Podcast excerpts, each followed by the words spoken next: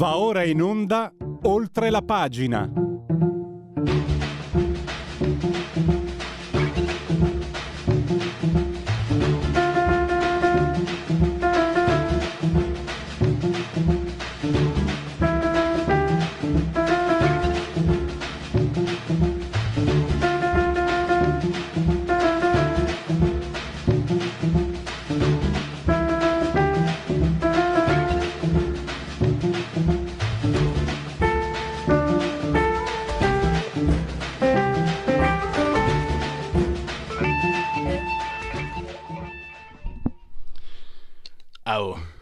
Beccato il sorcio in bocca. Ma vedete la cretinata di questi fanatici? Ecco qua, perché vogliono legare il tappo e così ti impediscono di bere, eh, come si dice, a canna.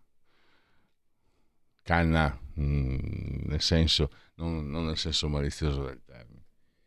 Vabbè, piuttosto perché non, non ritorniamo alle bottiglie di vetro con l'acqua quando ero ragazzo era così.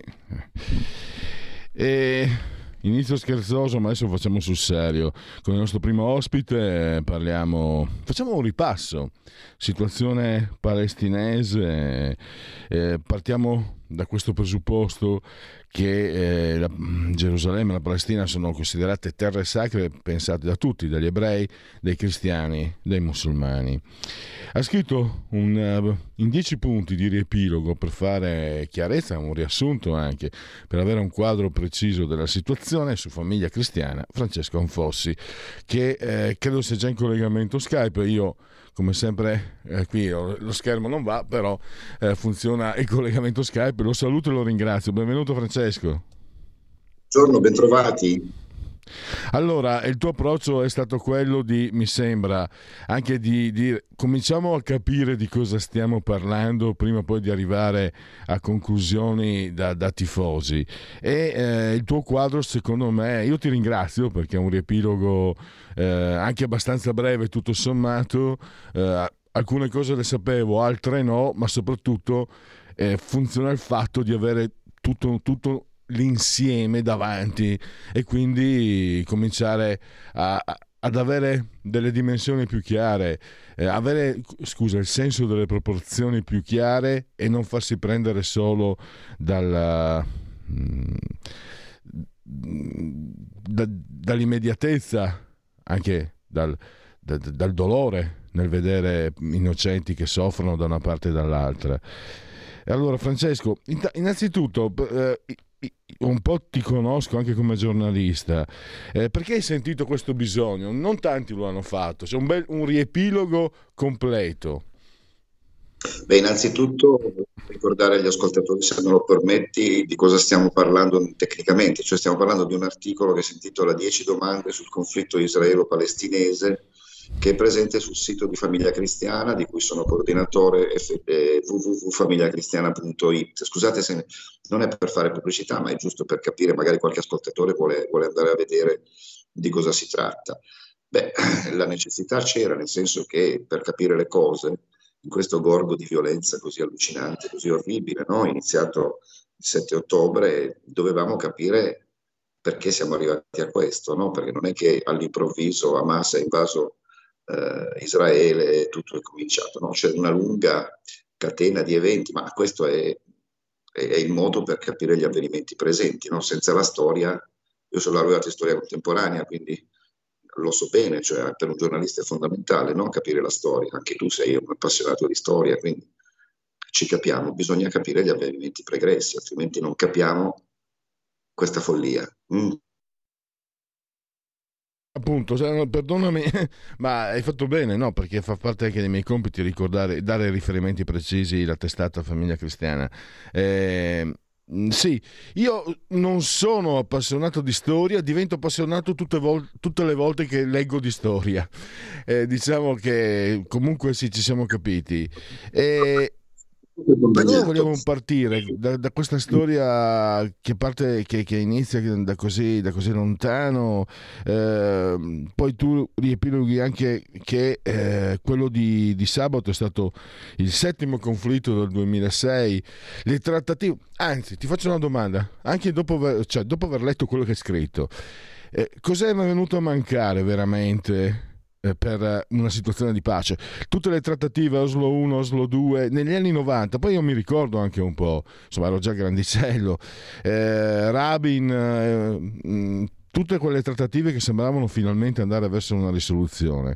Perché sono andate a monte? Per un complesso di cause, perché è salita la, la, destra di Netanyahu che non ne vuole sapere, perché ha perso anche un fratello lui nei conflitti, quindi eh, è più radicale, perché ci sono gli interessi dell'Iran, l'Iran sciita se non sbaglio che non vuole, cioè, che, che, che, che è contrapposto a Arabia Saudita e altri. Cos'è che ha fatto fallire?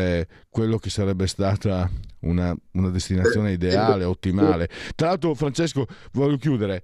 Ho, ho, intervistato una nostra collega ieri l'altro che è stata spesso su quei territori. Diceva che là le persone io dico comuni, non normali. Normali è, è, una bruttissima parola, soprattutto se usata male come hanno fatto certi. Eh, noi persone comuni, là, arabi e, ed ebrei, musulmani ed ebrei, convivono in pace, mangiano insieme, si, si prendono in giro, scherzano, se purtroppo devo usare il passato, il passato, prossimo, perché adesso ovviamente non lo faranno più. Cioè noi, noi che viviamo la vita quotidiana, preferiamo la pace, preferiamo andare andare d'accordo. Poi abbiamo tutti gli spazi per litigare col vicino di casa, col parente che ci sta stretto, ma intanto da Chito vogliamo la convivenza pacifica. Ma eh, guarda, io sottoscrivo quello che hai detto perché è evidente, anche Papa Francesco dice che non, non, non, c'è una parte da cui noi dobbiamo stare, noi dobbiamo stare dalla parte della pace, perché quello che si evince da queste dieci domande dieci risposte, io ho scritto per cercare di chiarire le cose, anche per chiarirle a me stesso, devo dire, è che l'unica soluzione del conflitto israelo-palestinese è due popoli in due stati. Non c'è niente da fare, questo è. C'è il popolo palestinese, ostaggio degli aguzzini, dei boia, degli assassini di Hamas, e c'è il popolo israeliano che io sento come fratelli maggiori, anche come, come cristiano. No? Per me, per, per un cristiano, il, l'ebreo è il fratello maggiore, capito? Perché c'è tutta, tutto l'Antico Testamento che, che, sta dietro di noi, che sta davanti a noi, sono, sono fratelli, sono proprio fratelli. E quindi di fronte a quello a cui abbiamo assistito, alla barbarie di Hamas del 7 ottobre, a questa cosa allucinante, guarda, io ho visto i video, purtroppo li ho dovuti vedere per dovere professionale, devo ancora riprendere di quello che hanno fatto questi aguzzini. Però dobbiamo anche evitare che il popolo israele abbia la vendetta, noi dobbiamo cercare la giustizia, non la vendetta, anche se è molto complesso cercare giustizia in un territorio come quello di Gaza, che è controllato da Hamas, da Hamas scusate. Noi dobbiamo andare oltre, dobbiamo ricercare ostinatamente la pace, come non è stato fatto in 70 anni di conflitto israelo-palestinese.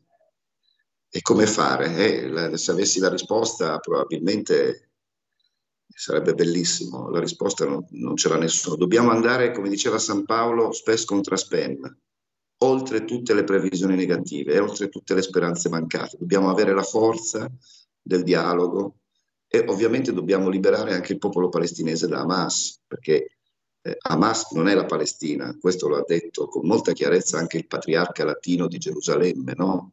il cardinale Pizzaballa, che addirittura si è offerto come ostaggio in cambio degli ostaggi in mano a, ai terroristi.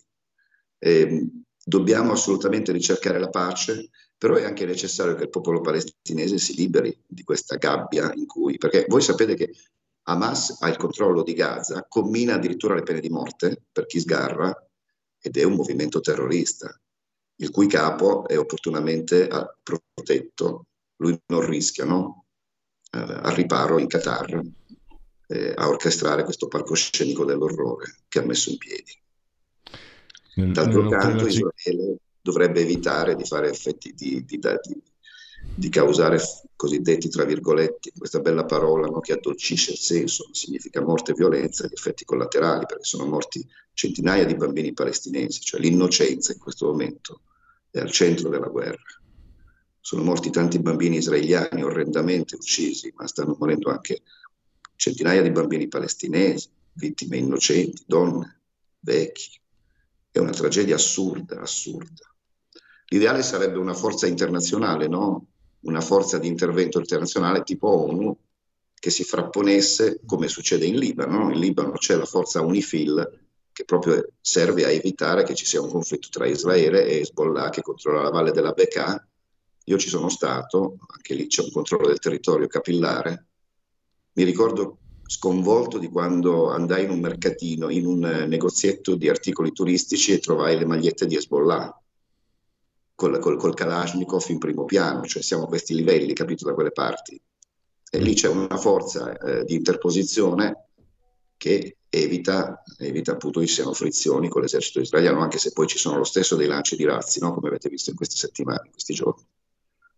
La stessa cosa forse sarebbe opportuna, anche se è difficilissima e complessa. In questo momento per chi è cristiano, anche la forza della preghiera, perché la preghiera per un cristiano non è una cosa secondaria, come è stato fatto il 17 ottobre, tutte le chiese italiane, come ha invitato Papa Francesco a fare. Dobbiamo cercare di capire, dobbiamo cercare di implorare la pace in un territorio che in questo momento è devastato, completamente devastato. Eh, Francesco, scusami, si può cominciare a partire? È difficilissimo comunque, ma eh, cominciamo a pensare qui protest, no? A chi conviene questa situazione atroce? Questa situazione atroce conviene sicuramente ad Hamas, cioè eh, il nostro editorialista di punta, Andrea Riccardi, no? conoscete tutti, sono fondatore della comunità Sant'Egidio, che l'ONU di Trastevere la, fa, la chiamano, no? insieme all'allora Don Zuppi, che adesso è diventato cardinale, è diventato presidente della CEI, fatto fare la pace in Mozambico, gi- giusto per capirci di chi si tratta, di chi stiamo parlando. In un editoriale su famiglia cristiana dice che eh, il movimento di Hamas individua insomma tre fasi. La prima è stata quella dell'invasione, no? e, e, tra l'altro avvenuta per eh, l'incapacità tecnico-amministrativa militare di Israele. No? Possibile che è il territorio più controllato del mondo e, e c'è stata questa libertà di penetrare nei territori e di, di entrare nelle colonie, nei kibbutz. E, è stato veramente incredibile, cioè il Mossad, il, il Simbet, si è detto, no? i servizi segreti leggendari, quelli che avevano catturato Eichmann in Argentina eh, e hanno fatto una figura dell'Ella, no? come si dice a Milano. E, mm-hmm. e, dicevo, questa è la prima fase, no? l'invasione e quindi il colpo, da, il colpo di scena, questo palcoscenico dell'orrore che hanno messo in piedi, impressionando il mondo e soprattutto manifestando la debolezza di Israele. E la seconda fase è quella degli ostaggi. No? Già cominciamo a vedere i video di questi poveri ragazzi, ostaggio dei, dei, terroristi, che vengono giocati esattamente come l'ISIS si giocava gli ostaggi, speriamo non con la stessa fine, si, si giocava i suoi ostaggi, no? vi ricordate quando venivano ripresi con le, con le tute arancioni, no? che erano quelle dei prigionieri di Guantanamo, eccetera, eccetera. La terza fase però nessuno l'ha chiarita, invece Riccardi la chiarisce bene, che l'infervorare diciamo, l'accensione del, di tutto il Medio Oriente, di tutto il quadro medio orientale. Eh, cioè il fatto che eh, ovviamente Hamas spera di coinvolgere l'Iran, che è la sua protettrice, e gli altri paesi del Medio Oriente, oltretutto interrompendo le trattative di pace che già c'erano, come per esempio gli accordi di Abramo, il dialogo che c'era tra Israele e l'Arabia, importantissimo, perché l'Arabia è un, è un paese fondamentale no, dell'Islam. I sunniti arabi sono fondamentali, mentre gli sciiti iraniani non la vogliono questa pace, questa distensione. Quindi la terza fase, che è la più importante, è quella di bloccare il processo di estensione che era in atto in, in Medio Oriente, favorendo la guerra e coinvolgendo altri eh, paesi di quella regione, la Giordania, la Siria, l'Iran. Eh, e quindi fa- e tanto è vero che gli Stati Uniti sono preoccupatissimi, no? non so se avete notato, no? Blinken si è precipitato in Israele, Biden si è precipitato in Israele, l'alleanza tra l'America e lo Stato ebraico è storica, ma c'è anche la preoccupazione che il conflitto da Gaza si estenda in tutto il Medio Oriente e diventi veramente la terza guerra mondiale. Già è una terza guerra mondiale a pezzetti, no? Mi pare che mhm. sia chiaro, no? Ucraina, Israele, Yemen, eh, Sud Sudan, non so se te ne vengono in mente altri, eh, Nagorno-Karabakh. Mm, ecco, dirlo.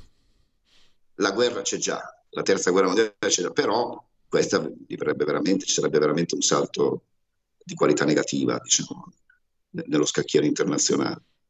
Quindi Hamas in questo momento sta per... Oltretutto, io ho l'impressione che della, della, morte dei civili, dei concittadini, dei palestinesi ad Hamas freghi poco, perché anzi sembra quasi che voglia, eh, ovviamente ha interesse no? che vengano uccisi degli innocenti, perché così fanno la figura delle, delle, delle, delle, anime belle. In realtà non sono anime belle, sono assassini, terroristi, diabolici, che non vogliono la pace.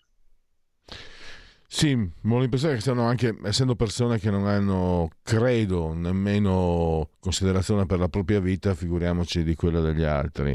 E, ehm, si vedeva, per esempio, si è visto anche nel, um, negli anni scorsi con mercenari che venivano dalla Cecenia, che venivano da, da, dall'ex Unione Sovietica e che venivano qui, soprattutto al nord ha, hanno compiuto delle, vere, delle cose orrende. E Francesco, e noi guardando in casa nostra, cioè come dobbiamo rapportarci con la realtà islamica e musulmana? Perché la paura, abbiamo visto Parigi, abbiamo visto Bruxelles, eh, la paura di rivedere quello che abbiamo visto per anni, Nizza, il Bataclan, Charlie Hebdo, eh, eccetera, eccetera, eccetera, direbbe Gaber. Eh, anche questo tu... è vero che abbiamo già visto due episodi, quello in Francia di un docente di Arles, mi pare, no? nel nord della Francia, sì. che è stato ucciso, è stato accoltellato, e il duplice omicidio di due tifosi svedesi che avevano l'unica colpa di trovarsi in quel momento uccisi da un fanatico islamista, islamico. Ecco, allora, in, in, questo momento siamo a livello del fanatismo, no? di, di, qualche, eh, di, qualche, lupo solitario, come li chiamano, imbevuto di, di radicalismo islamico ma chiaramente dobbiamo vigilare, sapendo che però c'è un'esperienza pregressa, le nostre forze dell'ordine sono ben, ben presenti sul territorio e hanno un'esperienza eh, formidabile. Um, da quello che ho capito, io non me ne intendo di terrorismo internazionale, però mi pare di capire che il nostro territorio è più un territorio di passaggio, più che di, di obiettivi. No? Di solito gli attentati li hanno fatti in Francia, li hanno fatti in Belgio, in quelli dove c'è un quartiere islamico molto, molto denso, eh, dobbiamo vigilare, dobbiamo vigilare senza farci prendere dalla paura dello straniero, se no cadiamo nella stessa trappola di Israele, no? di, di, certo. di, di, odiare diciamo, chi non è come noi. E... Francesco, scusami, siamo co- alla conclusione eh, non posso perdere l'occasione, rappresento in qualche modo anche chi ci ascolta. Spesso qui a Radio Libertà eh, mi è capitato di sentire voci molto critiche nei confronti, e mi dispiace dirlo, di Francesco, cioè la critica è troppa arrendevolezza anche da parte della Chiesa eh, nei confronti dell'Islam, soprattutto poi quando sono successi quegli episodi che, che ho riepilogato prima. Ecco, proprio chi meglio di un, di una, di un esponente di, un, di, chi lavora in famiglia cristiana, di, chi, di un addetto ai lavori, due volte addetto ai lavori mi viene da dire, che risposta dai tu a chi eh, fa queste critiche? Allora, l'opera, io posso anche comprendere queste critiche, però cioè, non dobbiamo cadere in questa trappola del, del, del, della xenofobia, cioè noi, eh, la, la Chiesa la Chiesa universale, no? perché la Chiesa di Francesco è la Chiesa universale, che riprende la Chiesa di Benedetto XVI, riprende la Chiesa di Papa Wojtyła, quella del dialogo, anche dal punto di vista religioso. No? Ci sono degli incontri fondamentali che sono stati fatti ad Assisi nell'85 e in altre occasioni proprio per rafforzare il dialogo interreligioso tra le religioni più importanti del mondo, che sono quella islamica, cristiana, ebraica, c'è anche quella buddista, c'è quella shintoista, ma le, le, le fondamentali, diciamo, le tre eh, religioni monoteiste, come sapete, sono quella islamica, ebraica e cristiana. Ecco, la Chiesa svolge un ruolo importantissimo nel processo di distensione, di dialogo e di pace, proprio attraverso il dialogo interreligioso. Capite? Quindi mh, mm, posso capire che ci siano delle contrarietà, ma bisogna capire questa cosa fondamentale, che tra l'altro è, la, è anche un po' la ragione della Sant'Egidio, no? che è nata proprio all'insegna del dialogo, tanto è vero che ogni anno fa un, un grande, quest'anno c'è stato a Berlino un grande convegno eh, di, rappresentanti delle regioni del mondo che dialogano tra di loro. in, in nome dei valori spirituali che portano avanti. Quindi la Chiesa fa moltissimo per frenare tutto questo, altro che certo. troppo debole. È molto fermo, anzi, in questo, in que- nel portare avanti questa, questa missione. E, e, tra l'altro non è la missione soltanto di Francesco, ma è stata quella anche dei suoi predecessori. L'intuizione Francesco... di Giovanni Paolo II dopo l'11 settembre è stata quella. Subito, ha, se vi ricordate, ha promosso un dialogo interreligioso dopo, Francesco, dopo l'11 settembre, perché se no alla stato... fine, capito, se no è lo scontro di civiltà ed è la terza guerra mondiale. Certo. Non è che ci sono alternative. Francesco, sei stato chiarissimo. E purtroppo siamo arrivati alla conclusione. Una, una, mia considerazione. Io posso dirti, se può servire a chi ci ascolta, anni fa anch'io dicevo, eh no, c'è troppa rendevolezza per arrivare a quello che hai detto te, cioè io non, non, cambierei una virgola di quello che hai detto, lo condivido da, qualche, da tempo ormai comincio, lo condivido, non comincio, lo condivido, però ho dovuto lavorare molto su me stesso, cioè è, è stata la maturità, è stata diventare vecchio o comunque di mezza età, è stato, è stato un tante cose. Eh, ecco, mi piacerebbe trovare la scorciatoia perché le persone possano arrivarci eh, prima di un processo di, di, di, di autoanalisi, chiamalo come vuoi, che, che ho affrontato io perché ho questo vizio, mi chiedo sempre il perché delle cose e quindi sono arrivato a capire le posizioni di Francesco e probabilmente anche, dico anche condividere. Però ti assicuro che non parlavo così 7, 8, 9 anni fa. E non ho altro da aggiungere. Francesco, eh, famiglia cristiana, Francesco Anfossi, eh, come sempre è stato chiarissimo, eh, io spero di avere presto il piacere di sentirti nuovamente, magari chi lo sa, fammi essere un po' banale, sperando magari di commentare che chi, le persone di buona volontà sono riuscite a scongiurare quello che stiamo vedendo in questi giorni, a partire Però, proprio da, da Papa Francesco. Stiamo assistendo a cose orrende, orrende, orrende. Eh. Abbraccio agli ascoltatori. Tra l'altro Francesco sapendo quando tu sei legato, a, eh, sei legato alla figura anche dei, del bambino, alla figura del bambino, immagino una persona come te quanto, quanto sia rimasta colpita. Non che io non lo sia rimasto ovviamente, però io per fortuna sono riuscito a evitare di... di non ho dovuto per lavoro vedere quelle immagini ho preferito, mm, forse meglio così, non lo so. Francesco Anfossi, famiglia cristiana, ve l'ha detto anche lui prima, ve lo ribadisco io. Andate sul sito, è in chiaro, è open, è gratuito, potete leggere questo, e non solo questo, il suo articolo su, su, su Israele e la Palestina, ma anche altri ovviamente. Grazie, grazie di sentirci a presto. Arrivederci. I film sono sogni che non dimenticherai mai. Che genere di film faremo? Movie Time, la magia del cinema. Ogni sabato, dalle ore 16.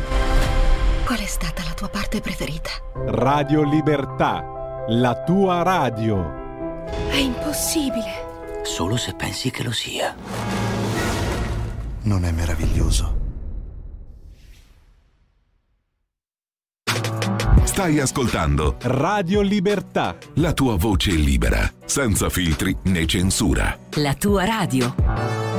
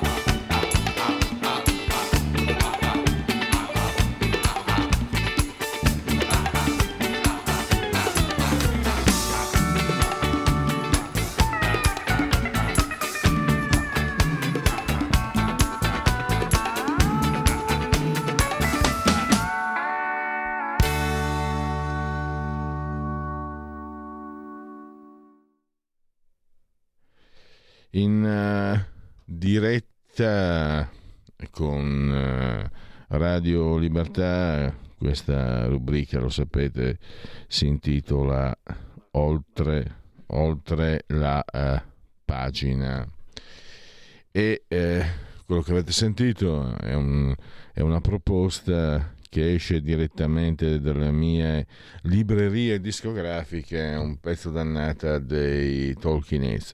Forse un po' allegro, troppo forse rispetto ai tempi, ma eh, mm, ogni tanto bisogna staccare.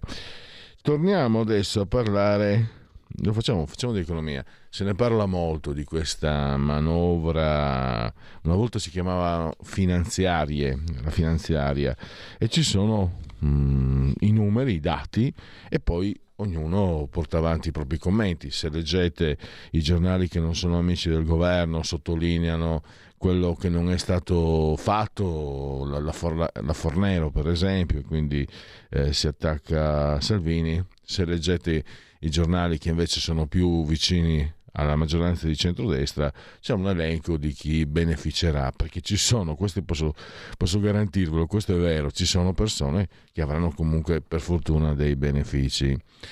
E noi adesso abbiamo uh, in collegamento Skype, io non lo vedo perché come sempre lo sapete ho il monitor rotto, un va bene una, sono solo eh, 27.000 mesi è rotto, ma noi andiamo avanti lo stesso imperterriti, indefessi e forse anche un po' senza inde.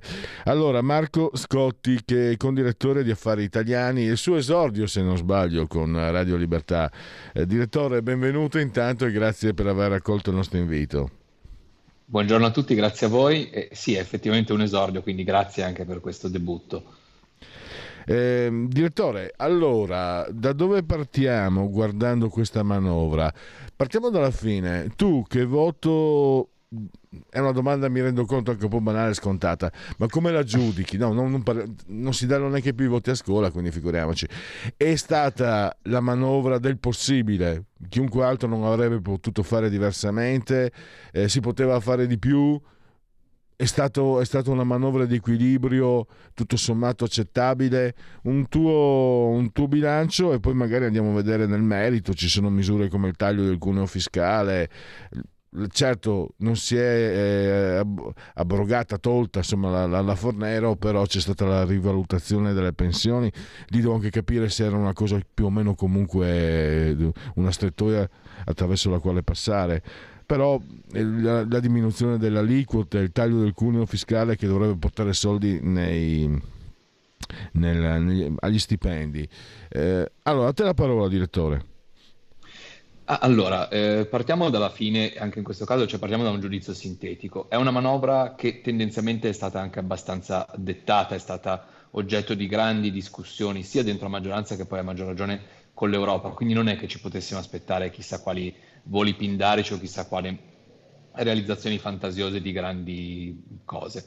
Mm, giustamente tu prima hai citato alcune cose che vengono portate alla luce prima di tutto questo taglio eh, del, del, cuneo fiscale, il taglio dell'IRPEF, quindi comunque vuol dire avere qualcosina in più in busta paga o addirittura per i datori di lavoro pagare qualcosina meno alla fonte. Non è male, ovviamente, è una cosa di cui si parla da tanto e che eh, necessariamente va fatta perché è inutile che ci giriamo intorno. Il nostro è uno dei paesi con la più alta imposizione fiscale in Europa e quindi qualcosa per forza bisogna fare perché non è pensabile che un datore di lavoro paghi 1000 euro, adesso dico una cifra assolutamente a caso, e il lavoratore se ne ritrovi in tasca poco più di, di 400. Insomma, quindi su questo bisogna per forza lavorare e speriamo che si vada in questa direzione. Questo è il primo tema che mi preme molto eh, sottolineare. Quindi vanno benissimo tutti i tagli possibili e immaginabili che mettano qualcosa in tasca agli italiani, soprattutto a quelli, e ce ne sono purtroppo tanti, che in questo momento hanno bisogno, perché insomma tra l'aumento dell'inflazione, l'aumento dei beni energetici,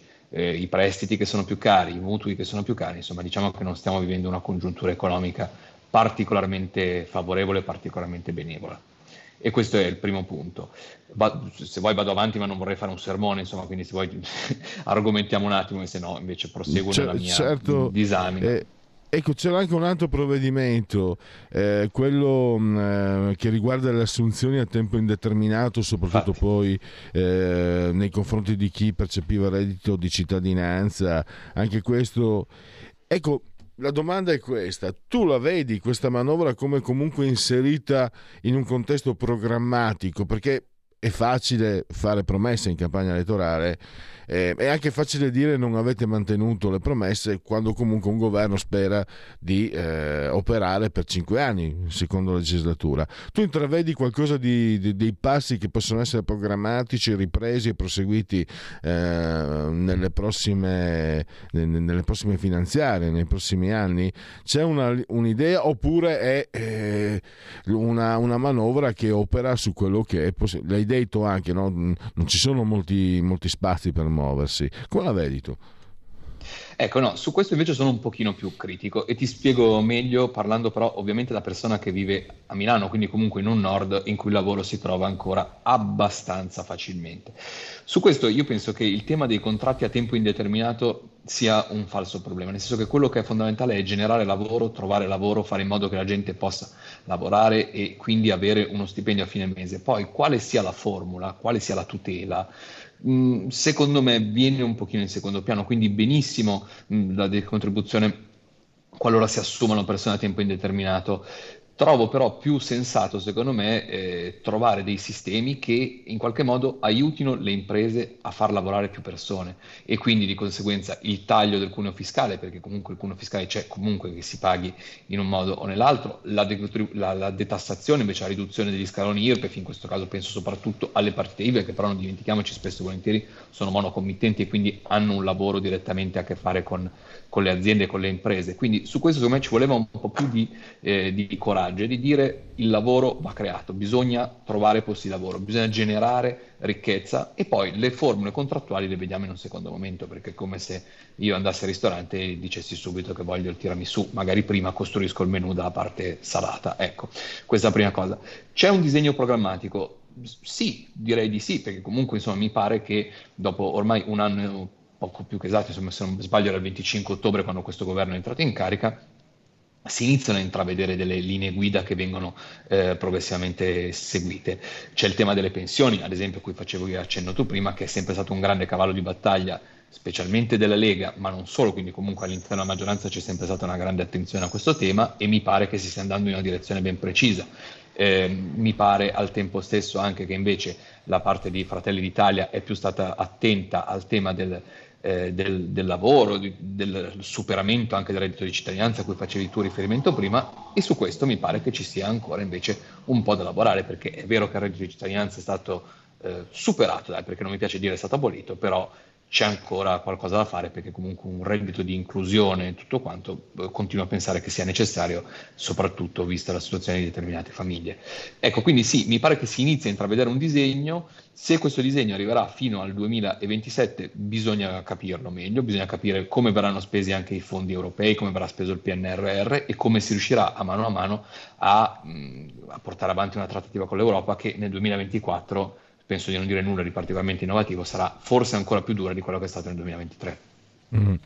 Volevo anche chiederti, è stato un caso sbagli, il super bonus eh, mm-hmm. lo, viene difeso a spada tratta da chi lo ha sostenuto, ovviamente 5 Stelle, però io mh, mm, consultando un sito piuttosto serio che non fa sconti a nessuno, fact checking su questa finanziaria c'è scritto che eh, purtroppo il super bonus costerà 20 miliardi l'anno per i prossimi 4 anni. Quindi eh, io lo dicevo anche ieri a un ascoltatore, credo che all'inizio sia stato necessario, sia stato anzi benefico, averlo protratto è stata una follia perché è assurdo che io ti dia eh, 100 euro in mano quando tu puoi tranquillamente spendere la metà. Se te ne do 100 è chiaro che c'è lo spreco, è chiaro che c'è quello che eh, abbiamo visto, eh, quello che secondo me dovrebbe essere anche a livello di buonsenso per, percepito come una stortura, almeno io lo penso così.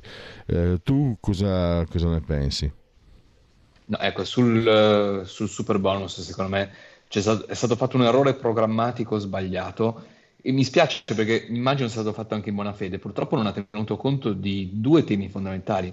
Il primo, che è quello relativo al, al, contesto entro cui ci muoviamo, cioè noi siamo in un paese come l'Italia in cui purtroppo, e non è per fare generalizzazioni, per, abbiamo qualche difficoltà in più a seguire le regole. E allora il proliferare di accordi, pastette, ma quante volte sono stati sequestrati fondi del del super bonus, quante volte ci siamo accorti che c'erano delle truffe, quante volte le banche sono dovute intervenire, insomma su questo sicuramente non abbiamo fatto una bella figura. E poi più in generale l'idea dell'incentivo a pioggia, sono 100 miliardi complessivamente, eh, perché 20 miliardi all'anno, ma già l'anno scorso sono stati spesi 20 miliardi, quindi complessivamente sono 100 miliardi e ragazzi insomma con 100 miliardi si possono fare tante cose.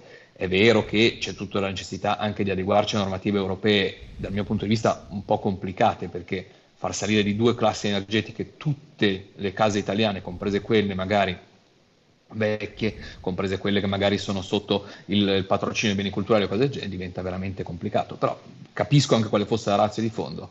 Diciamo che è stata però una follia che ci è costata e ci costerà tantissimo e soprattutto ci costerà tantissimo in termini di, di margini di manovra. Cioè una volta che noi abbiamo 20 miliardi che già sicuramente sono allocati lì, eh, poi bisogna capire meglio come muoversi su tutto il resto, dalla sanità al, al lavoro, a tutti i temi di cui ci siamo occupati tante volte, insomma.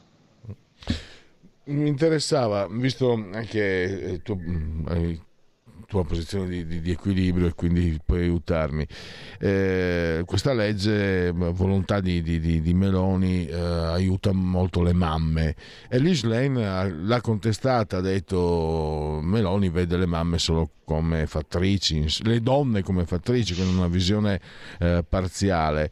Io ho trovato una poria, permettimi la parolaccia, in quello che dice Liz perché non è che puoi discriminare chi vuole figli, no? Cioè, eh, sono d'accordo, non si possono vedere le donne e considerare solo come mamme, a parte che siamo tutti figli di mamma, quindi è, è, anche per certi aspetti naturale vedere le donne come mamme, ma non solo, ovviamente, le donne lavorano, eccetera, ma, ma a mio avviso non si può, è sbagliato discriminare, cioè mi sembra di ritornare al femminismo anni quando ero bambino io, anni, prima, anni, metà anni 70, quando le donne manifestavano, facevano il triangolo, l'utero è mio, gestisco mio, e c'era gli insulti nei confronti della casalinghe, eh, gli insulti nei confronti della maternità, siamo ritornati. Scusa, sto, questa è una radio un po' spostata, è un po' di parte, eh, ma mi sto esprimendo sinceramente un concetto che è, è, è anche molto mio, cioè che io considero mio quello che sto dicendo. Volevo un, un tuo un tuo parere a riguardo.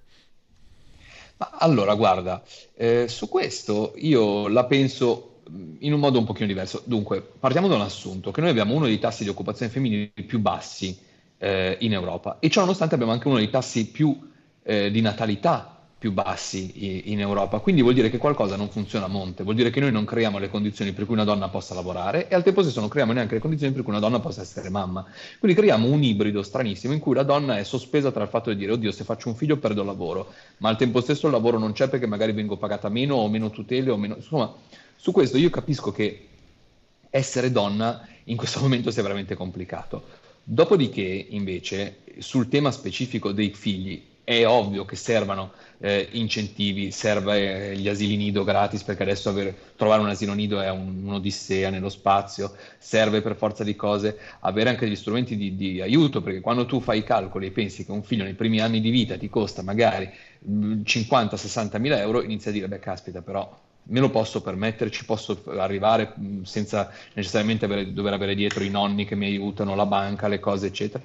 Quindi su questo va ripensato secondo me in modo un pochino più complessivo, tutto il sistema, passami il termine mamma, cioè mamma donna che può lavorare che quando torna ha le sue tutele, perché negli altri paesi funziona così poi alla fine Nessuno fa eh, così pochi figli come da noi perché le donne sanno di essere lavoratrici e al tempo stesso di poter svolgere la loro funzione. È vero, siamo tutti figli di mamma e la mamma fa, fa, fa, questo, la donna fa questo, l'uomo non può e quindi di conseguenza è ovvio che ci si debba concentrare su di loro. Servono proprio sistemi, più sostegni, più aiuti, più incentivi, più possibilità, ecco, sia dal punto di vista del lavoro sia poi per quanto riguarda una volta arrivati i figli. Vedi, io sapevo che appellandomi a una persona equilibrata eh, ne guadagniamo perché la tua considerazione sulle difficoltà è stata molto interessante. No? Per una donna è difficile sia lavorare che essere mamma. Io direi che dovrebbe essere proprio una piattaforma per un dibattito collettivo. E, mm, direttore, un'ultima considerazione, abbiamo giusto un minuto. Allora, mhm. sempre il fact checking che dicevo dice che eh, dà ragione in qualche modo a Meloni, la spesa sanitaria non è stata tagliata come dice l'opposizione, 3 miliardi in più mi sembra, non sono stati fatti miracoli, però è stato fatto quello che si poteva e poi sono state rivalutate le pensioni che non so quanto sia un atto dovuto uh, o comunque quanto in qualche modo possa uh, sicuramente aiutare, ecco, questo non c'è dubbio. Un tuo giudizio, insomma, la domanda è stato fatto abbastanza, si poteva fare di più, eh, intanto è un buon inizio, cosa ne pensi? Allora, ehm, anche qui, eh, il tema è fondamentale, è vero, ci sono 3 miliardi in più per la sanità, il problema è che con l'inflazione questi soldi praticamente non si vedono perché più o meno 100 miliardi del 2022 valgono quanto eh, 108, 110, quindi l'incremento di 3 miliardi, se vuoi, è sotto i livelli dell'inflazione. Però vabbè, no, non è tanto questo il punto. Il punto è più che altro cercare di individuare quei progetti che rendano la sanità eh, italiana nuovamente un'eccellenza. Eh, noi, io almeno vivo in Lombardia e la situazione è un po' più complessa di come era prima del Covid, prenotare un esame un po' più lungo, eh, avere una visita medica non a pagamento un po' più lungo, cioè ci sono tutta una serie di temi che vanno necessariamente affrontati e su questo noi possiamo usare la leva del PNRR, ma anche per forza dobbiamo trovare il modo di andare in Europa e dire questi soldi ci servono per migliorare una sanità che altrimenti rischia di andare in malora e quindi su questo non siamo disposti a negoziare ulteriormente. Siamo alla conclusione. Allora, io eh, ringrazio davvero eh, Mar- Marco Scotti al suo esordio. Spero, eh, anzi, è stato sicuramente un buon inizio, eh, secondo me, Marco. E io spero di averti presto nuovamente ospite perché eh, sicuramente hai dato un, un contributo di, di, chiarezza per comprendere meglio eh, l'argomento che abbiamo trattato, la, la, manovra, la finanziaria, come si diceva un tempo. Marco Scotti, affaritaliani.it è il giornale online più che ha, non diciamo più vecchio, che ha più tradizione dal 1996, se non, se non ricordo male. Eh sì, grazie mille a voi per l'ospitalità, grazie per questo bel debutto e spero che ci sarà un seguito presto. Insomma. Assolutamente, assolutamente. Ciao direttore.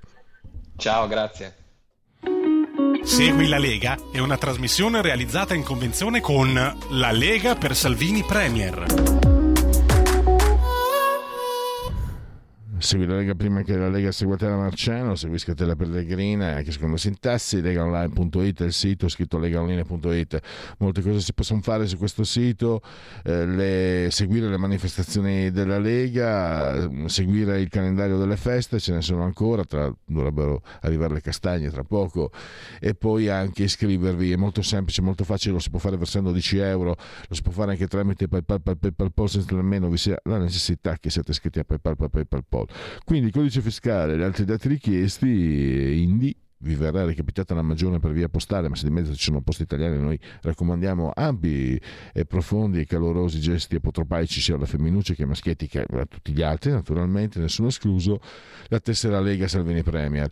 L'atto di autodeterminazione civica, il 2 per 1000, eh, sono soldi dello Stato, cioè sono soldi nostri che lo Stato si trattiene, ma noi almeno abbiamo questa possibilità di dirgli come spendere. In questo caso noi suggeriamo un indirizzo politico per la Lega il 2 per 1000 D43 lo scrivi nella tua dichiarazione dei redditi scelta libera che non ti costa nulla soprattutto non ti costa nulla ma eh, fa bene alla Lega e fa bene magari se avete idee eh, prossime, simili a quelle di Matteo Salvini e del movimento leghista.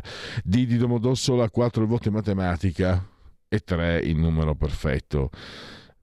Vediamo se ci sono stati. Eh, dunque, non ah, è rimasto un po'. Eh, non ci sono aggiornamenti, quindi possiamo chiudere Segui la Lega. Segui la Lega è una trasmissione realizzata in convenzione con La Lega per Salvini Premier. Quattro minuti prima di Lega Liguria, eh, sondaggio Ipsos, committente ITV Movie, ehm, con la nuova finanziaria, ecco, lupus in fabula, ci, la famiglia ci guadagna 14, ci perde 15, cambiamo nulla 25, non so, 46. Eh, la manovra non abolisce la legge Fornero.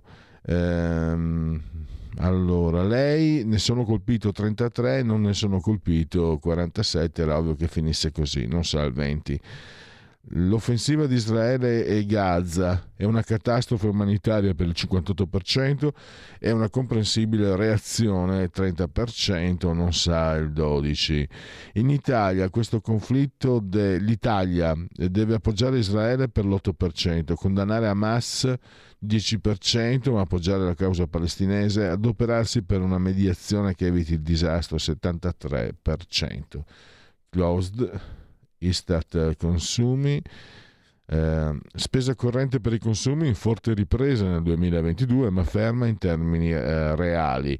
La spesa media del 2022 delle famiglie residenti è di 2.625 euro in valori correnti, forte aumento più 8,7 rispetto al 2021. Tuttavia questo eh, aumento ehm, non corrisponde a un maggior livello di spesa per consumi in termini reali e perché eh, se l'è ingoiato questo aumento molto l'inflazione, più 8,7. E poi ultimo Istat e poi minuti. Commercio con l'estero e prezzi all'import. Forse commerciali con l'estero più intense le esportazioni, più 5,1, eh, meno le importazioni, più 3,8. Chiudiamo. Eh. Andiamo al eh, genetriaci, commemorazioni e ricorrenze. Allora, eh, vigesimo terzo giorno di vendemmiaio, mese del calendario repubblicano per tutti, è un giovedì Zoibe 19 di ottobre, non domini 2023 o 2023 che dir si voglia. Marsilio Ficino, filosofo umanista L'anima si può chiamare il centro della natura, l'intermediario di tutte le cose, la catena del mondo. Però eh, il volto del tutto.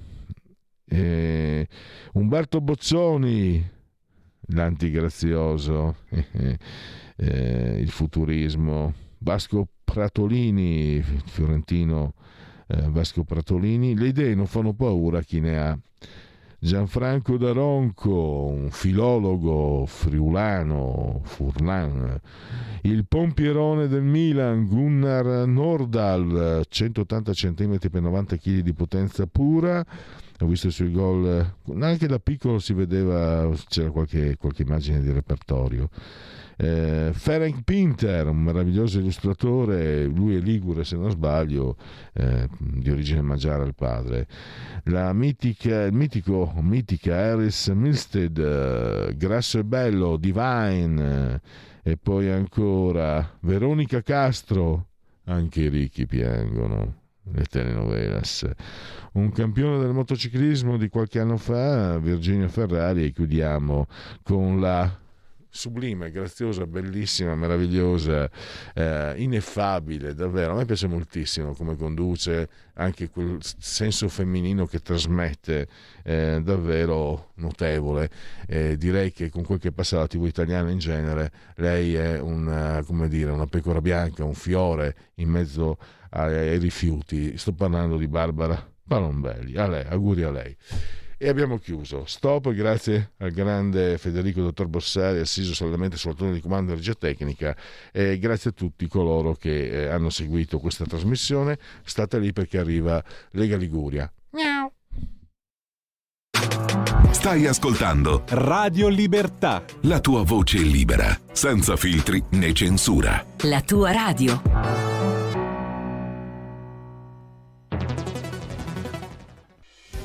Quotidiano di Sicilia, il quotidiano d'Italia, l'informazione che ribalta i luoghi comuni, una vera visione dei fatti, l'Italia vista da sud.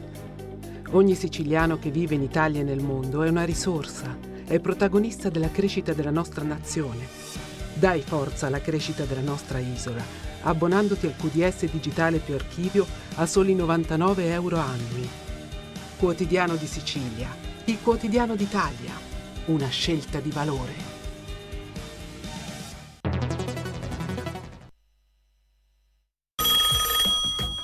Pronto? Avvocato, Mi dica. c'è bisogno di lei. Sono l'avvocato Celeste Collovati. Con me parlerete di pensioni e di diritto del lavoro e tutte le problematiche inerenti al lavoro. Ciao a tutti, sono Massimo Leonardi, avvocato e dottore commercialista. Con me parleremo di diritto tributario, diritto societario e danni da mala sanità. Sono l'avvocato Giorgia Colombo. Con me parlerete di immobili, condominio e diritto dell'arte. Vi aspettiamo! Vi aspettiamo! Vi aspettiamo! L'avvocato risponde ogni giovedì dalle 17 alle 18. C'è bisogno di lei. Tutte le domeniche, dalle 8 alle 10, la rassegna stampa del giorno e alcuni dei fatti principali della settimana che si è appena conclusa, con ospiti e telefonate in diretta. La domenica mattina non perdere contatto con la realtà su Radio Libertà, senza filtri né censure.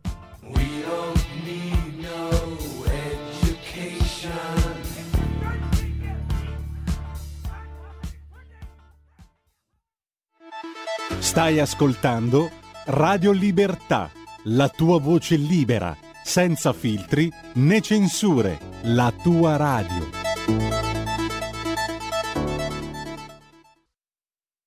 Da oggi finisce il periodo di trasmissioni sperimentali a colori e inizia quello delle trasmissioni regolari, come deciso dal Ministero delle Poste e Telecomunicazioni. Cambia il giorno, cambia l'orario per la nostra Gabriella Monti con Mi ritorni in mente ogni mercoledì dalle ore 15 solo su Radio Libertà. Bacini, bacetti, baciotti. Mm, say the senorina, kiss me goodnight.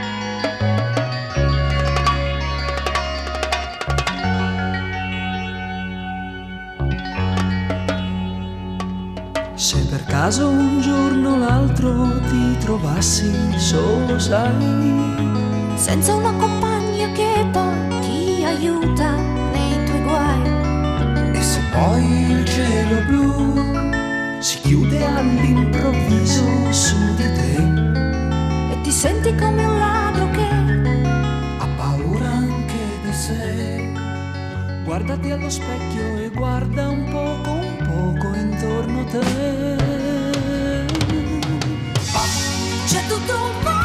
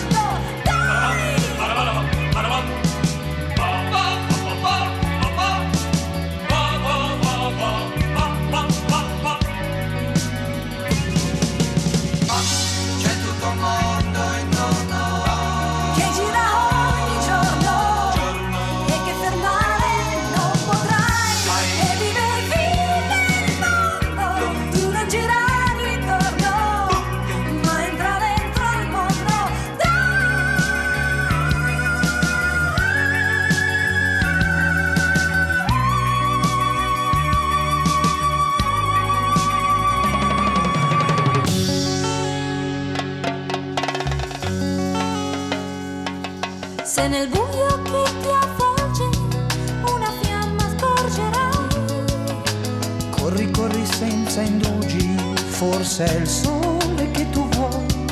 E se come un fiume in piena poi il tempo ormai usato se ne va. Ed un naufrago ti senti tu, che da solo scruta il blu.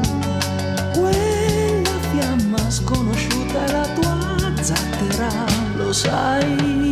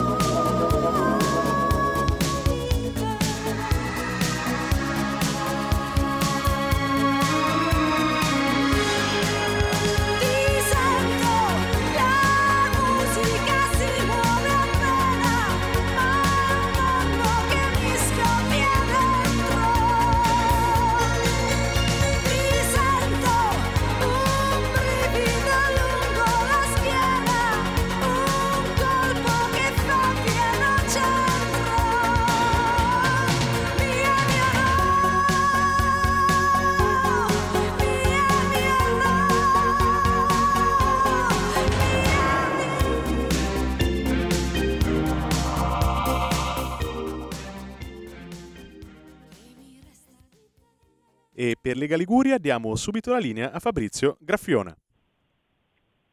Buongiorno a tutti da Genova e dalla Liguria. Oggi c'è veramente umida, piovuto, c'è stata l'allerta meteo arancione la scorsa notte, siamo attualmente in allerta gialla e vabbè dai, è arrivato, siamo alle porte dell'inverno, è arrivato l'autunno e niente, bisogna un attimino resistere ancora qualche mesetto per tornare al mare in spiaggia. Intanto dalle nostre bellissime spiagge della nostra meravigliosa riviera di Levante dovremmo avere già in collegamento il nostro vice capogruppo regionale Sandro Garibaldi. Ciao Sandro, ci sei? Ci sono, ci sono, ciao a tutti, buongiorno a tutti. Il tempo non è il massimo, ma vabbè, ci sta. Anzi, l'acqua serve, la pioggia serve di questi tempi, quindi perché non faccia danni va bene così. Esatto. E senti, volevo affrontare, eh, affrontare con te un argomento che riguarda proprio il tuo territorio, ossia l'entroterra della Val d'Aveto, ma è un argomento eh, che riguarda un tema che riguarda un po' tutto l'entroterra ligure, perché ehm, lo scorso Consiglio regionale ha discusso questa tua interrogazione sulla necessità di installare un nuovo ripetitore nell'area del Monte Penna, appunto in Val d'Aveto, eh, eh, ma anche per una questione, mi sembra, di sicurezza. Certo, no, no, ho fatto questa, questa richiesta che adesso tra l'altro poi l'ho trasformata in un ordine del giorno che verrà poi eh, portato probabilmente al prossimo Consiglio perché noi abbiamo oltre alla costa abbiamo un'entroterra bellissima perché in un'ora si arriva quasi a 2000 metri, quindi abbiamo delle pinete, abbiamo, de- abbiamo delle piste di, di impianti da sci e quant'altro, però purtroppo la morfologia del territorio eh, occorre, fa in modo che purtroppo non ci sia questa copertura spesso e volentieri in queste zone interne. Quindi è un problema di, innanzitutto di sicurezza, perché abbiamo anche eh, moltissimi posti dove la gente va a raccogliere i funghi e- ed è successo già anni scorsi, quest'anno di nuovo, e sono state delle disgrazie, anche quest'anno è mancata una persona, eh, proprio perché non dare, non riescono a dare tempestivamente i soccorsi, la, la persona che si perde poi rimane nel bosco giorni o addirittura cade, magari eh, si frattura una gamba e non riesce a dare l'allarme, quindi rimane lì ore e ore e ore finché il soccorso non arriva. E non è semplice cercare una persona all'interno di un bosco per nulla. E quindi questa, questa copertura servirebbe innanzitutto per una questione di protezione civile di garanzia delle persone e poi chiaramente anche, anche per quello, anche per chi vive e abita sul territorio, perché alcune zone, diciamo le maggiori sono coperte, ma ci sono piccole, dei piccoli paesini che sono ancora scoperti e anche loro, se vogliamo mantenere la gente a vivere nel nostro entroterra bellissimo e a mantenere il territorio, eh, occorre che ci sia comunque un servizio perché sappiamo tutti che ormai senza telefonino eh, ci sentiamo vuoti, eh, purtroppo. Ecco, senti Sandro, giustamente come ricordavi tu, eh, tra l'altro c'è stato un episodio di cronaca proprio la scorsa settimana, un 63enne fungaiolo disperso eh, ne- nell'abito è stato ritrovato il, il giorno dopo. Ecco, io eh, questa mh, diciamo, ehm, tua interrogazione che verteva all'inizio eh, sulla, sulla Val d'Aveto, nell'entroterra di Chiavari, è stata trasformata, come hai ricordato, in un ordine del giorno che riguarda un po' tutto l'entroterra. Quindi eh, mh, si farà questo tavolo tra gestori telefonici e eh, Regione Liguria per cercare un po' di risolvere la, la situazione, perché abbiamo un territorio veramente il nostro entroterra, come tutti sanno, molto impervio. Beh, io la mia richiesta è quella e credo che eh, dagli assessorati eh, che erano presenti, non c'erano tutti eh, martedì scorso, ma comunque c'è stata piena disponibilità della vicepresidente Piana nei miei confronti e quindi adesso con questo ordine del giorno chiedo proprio questo tavolo di lavoro per andare insieme eh, al tavolo con questi gestori telefonici, con i vari gestori telefonici, per fare in modo di iniziare a vedere, a ragionare quali sono le zone che sono ancora scoperte eh, di tutta la Liguria, quindi da Imperia alla Spezia, e cercare di iniziare un progetto per man mano, è chiaro che non si potrà fare tutto subito, però ci mancherebbe, se non si inizia non si arriva mai, quindi un progetto di, di lavoro dove ci saranno dei cronoprogrammi, mi auguro, quindi magari ogni anno, un anno e mezzo si riuscirà a installare un ulteriore imprenditore e quindi a coprire un'ulteriore zona. Questo è il mio obiettivo, ma anche un obiettivo di tantissime persone che mi hanno ringraziato per l'intervento che ho fatto. Ecco, voltiamo pagina perché abbiamo ancora un paio di minuti, purtroppo siamo un po' alle strette stamattina con i tempi. Questione migranti. Ieri mattina è arrivata mh, a Genova eh, la nave ONG Geo Barents che preleva i migranti nel Mediterraneo, in particolare nel canale di Sicilia, li trasporta in Italia. Gli è stato assegnato il porto di Genova, sono sbarcati ulteriori 63 migranti che verranno distribuiti la metà a Genova e il resto, eh, i restanti in altri comuni della eh, Liguria.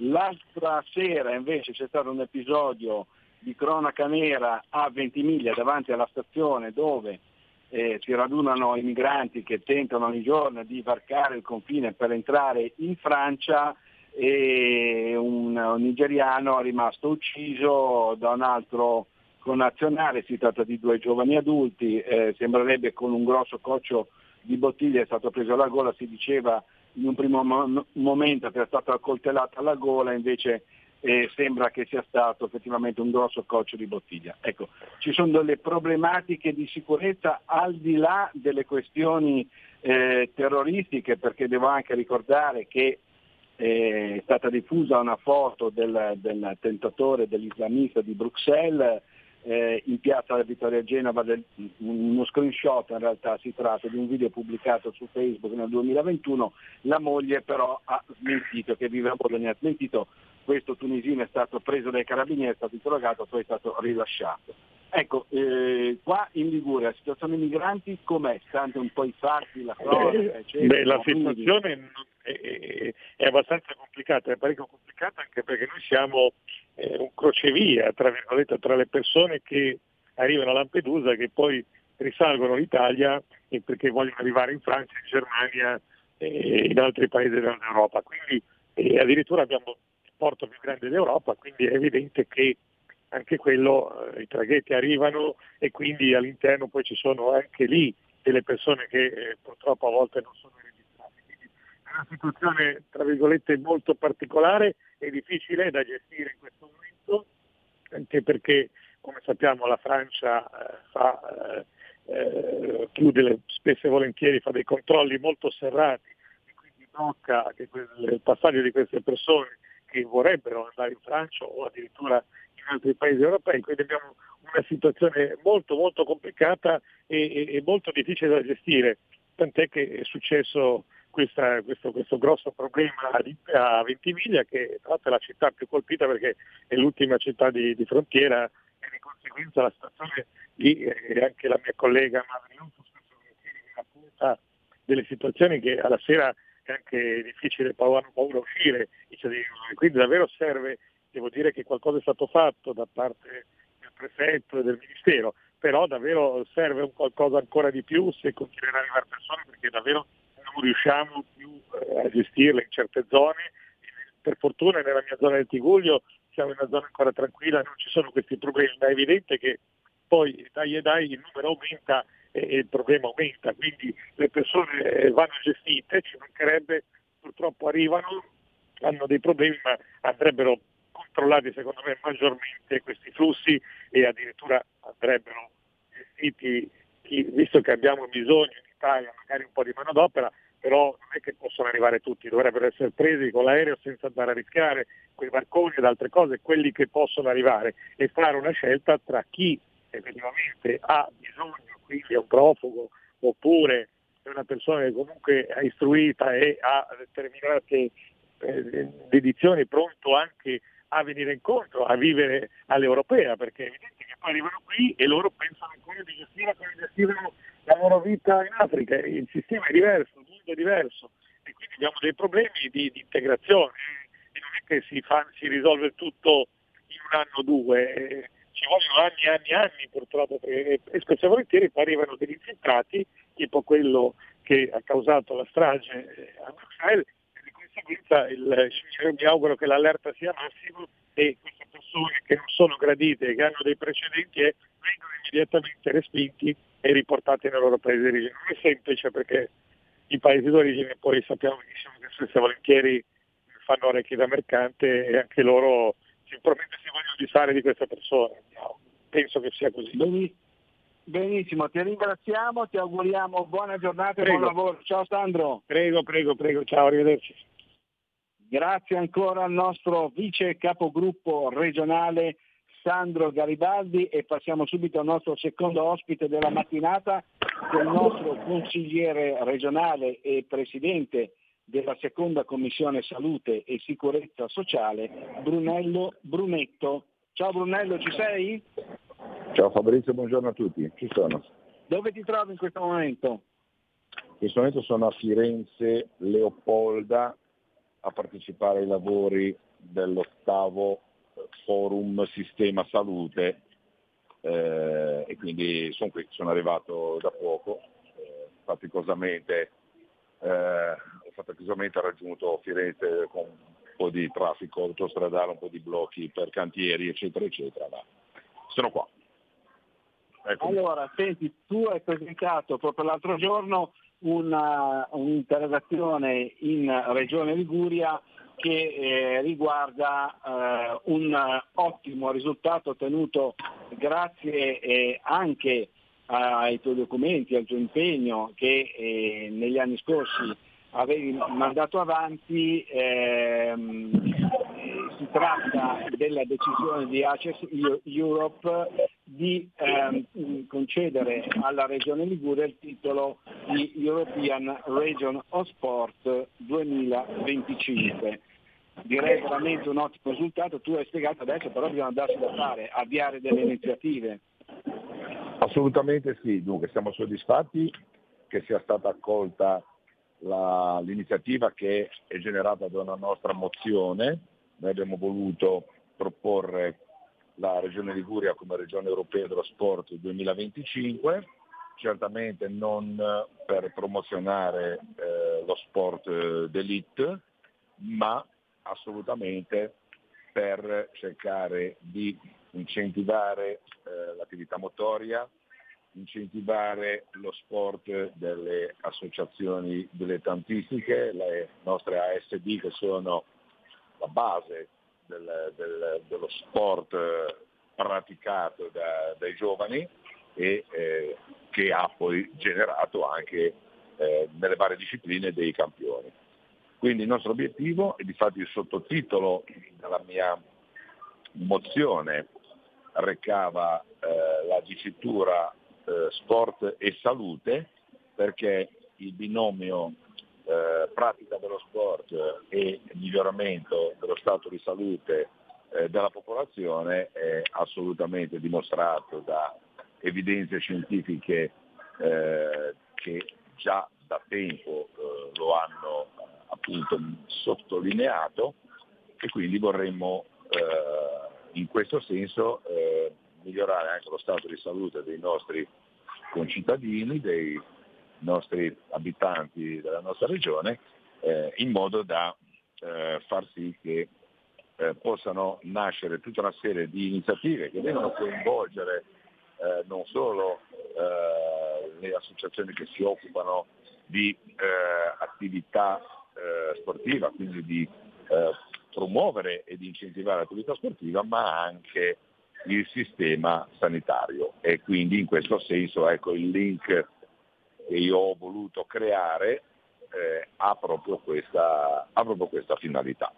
E quindi l'interrogazione che abbiamo adesso presentato eh, agli assessori eh, alla sanità e allo sport è quello di eh, diciamo, sapere quali iniziative intendano gli assessorati porre in essere, soprattutto di sinergia fra i due assessorati affinché questo lavoro poi possa avere una concretizzazione e una evidenza eh, di comprovata efficacia. Ecco, tu eh, ricordiamo che eh, il, il nostro Presidente della seconda Commissione Salute e Sicurezza Sociale è stato per tanti anni medico anestesista a Savona è molto conosciuto qui in Liguria e quindi parla con cognizione di causa. Io ti volevo fare una domanda un po' curiosa che va un po' eh, diciamo, al di là della politica, proprio sullo, sulla tua eh, eh, diciamo, affermazione che eh, per molti appare scontata, ma per altri non tanto. Eh, cioè, la salute eh, e lo sport. Lo sport fa bene alla salute. Ecco, quanto, secondo te, quanto sport bisognerebbe fare la settimana per non soltanto mantenersi in forma, ma proprio per un discorso eh, medico, di salute, come sottolineavi tu prima? Eh, spiegaci un po' Vabbè, allora, la vita sedentaria, eccetera, che un po' fa male, no? un, po', a- un po' a tutti. Certo, no, ma intanto non c'è una risposta univoca per forza di cose, perché ehm, dobbiamo sempre ehm, individualizzare eh, le varie proposte. Eh, se noi parliamo eh, di una persona medio giovane eh, in forma è del tutto evidente che si possa puntare a delle, a delle performance anche quotidiane. Beh, calcoliamo che ci sono eh, dei, degli atleti che praticano il triathlon, che è una, una disciplina molto complessa, eh, corsa a piedi preceduta da bici, preceduta da nuoto, quindi eh, davvero, davvero uno sport estremamente completo ma anche eh, molto usurante. Ma noi intendiamo reclutare tutte quelle fasce di popolazione eh, di età un pochettino avanzata o non avanzata, ma con delle abitudini sedentarie, con dei problemi di metabolismo. Quindi noi vogliamo andare a reclutare ehm, la persona un po' anziana, fumatore, eh, diabetico, eh, dislipidemico, molto sedentario e vogliamo eh, portarlo a dimostrare che eh, il recupero di un'attività fisica porta inevitabilmente a una riduzione del consumo di farmaci antidiabetici orali, eh, antiipertensivi, eh, anticolesterolemici, eccetera. Quindi lo- pardon, l'obiettivo di, questo, di questa iniziativa è eh, davvero di migliorare la salute, ma migliorare la salute andando a togliere eh, delle- degli fattori di rischio importanti o quantomeno a ridurli dei fattori di rischio eh, cardiovascolare importanti a persone che si stanno avviando verso la china eh, piuttosto pericolosa della propria esistenza. Poi se vogliamo parlare, ne tratteremo certamente di quante ore eh, al giorno o alla settimana, che è più corretto, si possono dedicare allo sport, allora lì bisognerà differenziare per, eh, per età, per eh, diciamo, struttura corporea, per abitudine a farlo. Un conto è chi da anni eh, corre abitualmente, un conto è chi dopo una fase di sedentarietà voglia iniziare per esempio a fare un pochettino di, di corsa a piedi, certamente non, non può farla dal primo giorno, ma ci vogliono delle tappe di avvicinamento che eh, magari comportino anche un pochettino di perdita del peso corporeo e allora diventa tutto sinergico a, un- a una riacquisizione di uno stato di forma. E quindi la risposta non è eh, univoca e non può esserla, però il tema è di estremo interesse. Ti ringrazio per avermi posto questa domanda Fabrizio perché ehm, è- è- sono, sono, ehm, situazioni che andremo certamente a, a discutere, certamente a divulgare in modo che si possa essere realmente efficaci. E io invece ringrazio te per il tuo tempo a disposizione, so che stamattina eri molto impegnato al convegno a Firenze, ti ringraziamo, ti auguriamo buona giornata e buon lavoro. Ciao Brunello. Grazie Fabrizio, buona giornata a tutti. Grazie ancora al nostro consigliere regionale e presidente della seconda commissione salute e sicurezza sociale Brunello Brunetto per il, per il momento da una Genova e da una Liguria piovosa purtroppo è tutto, linea a Milano da Fabrizio Graffione. Avete ascoltato Oltre la pagina.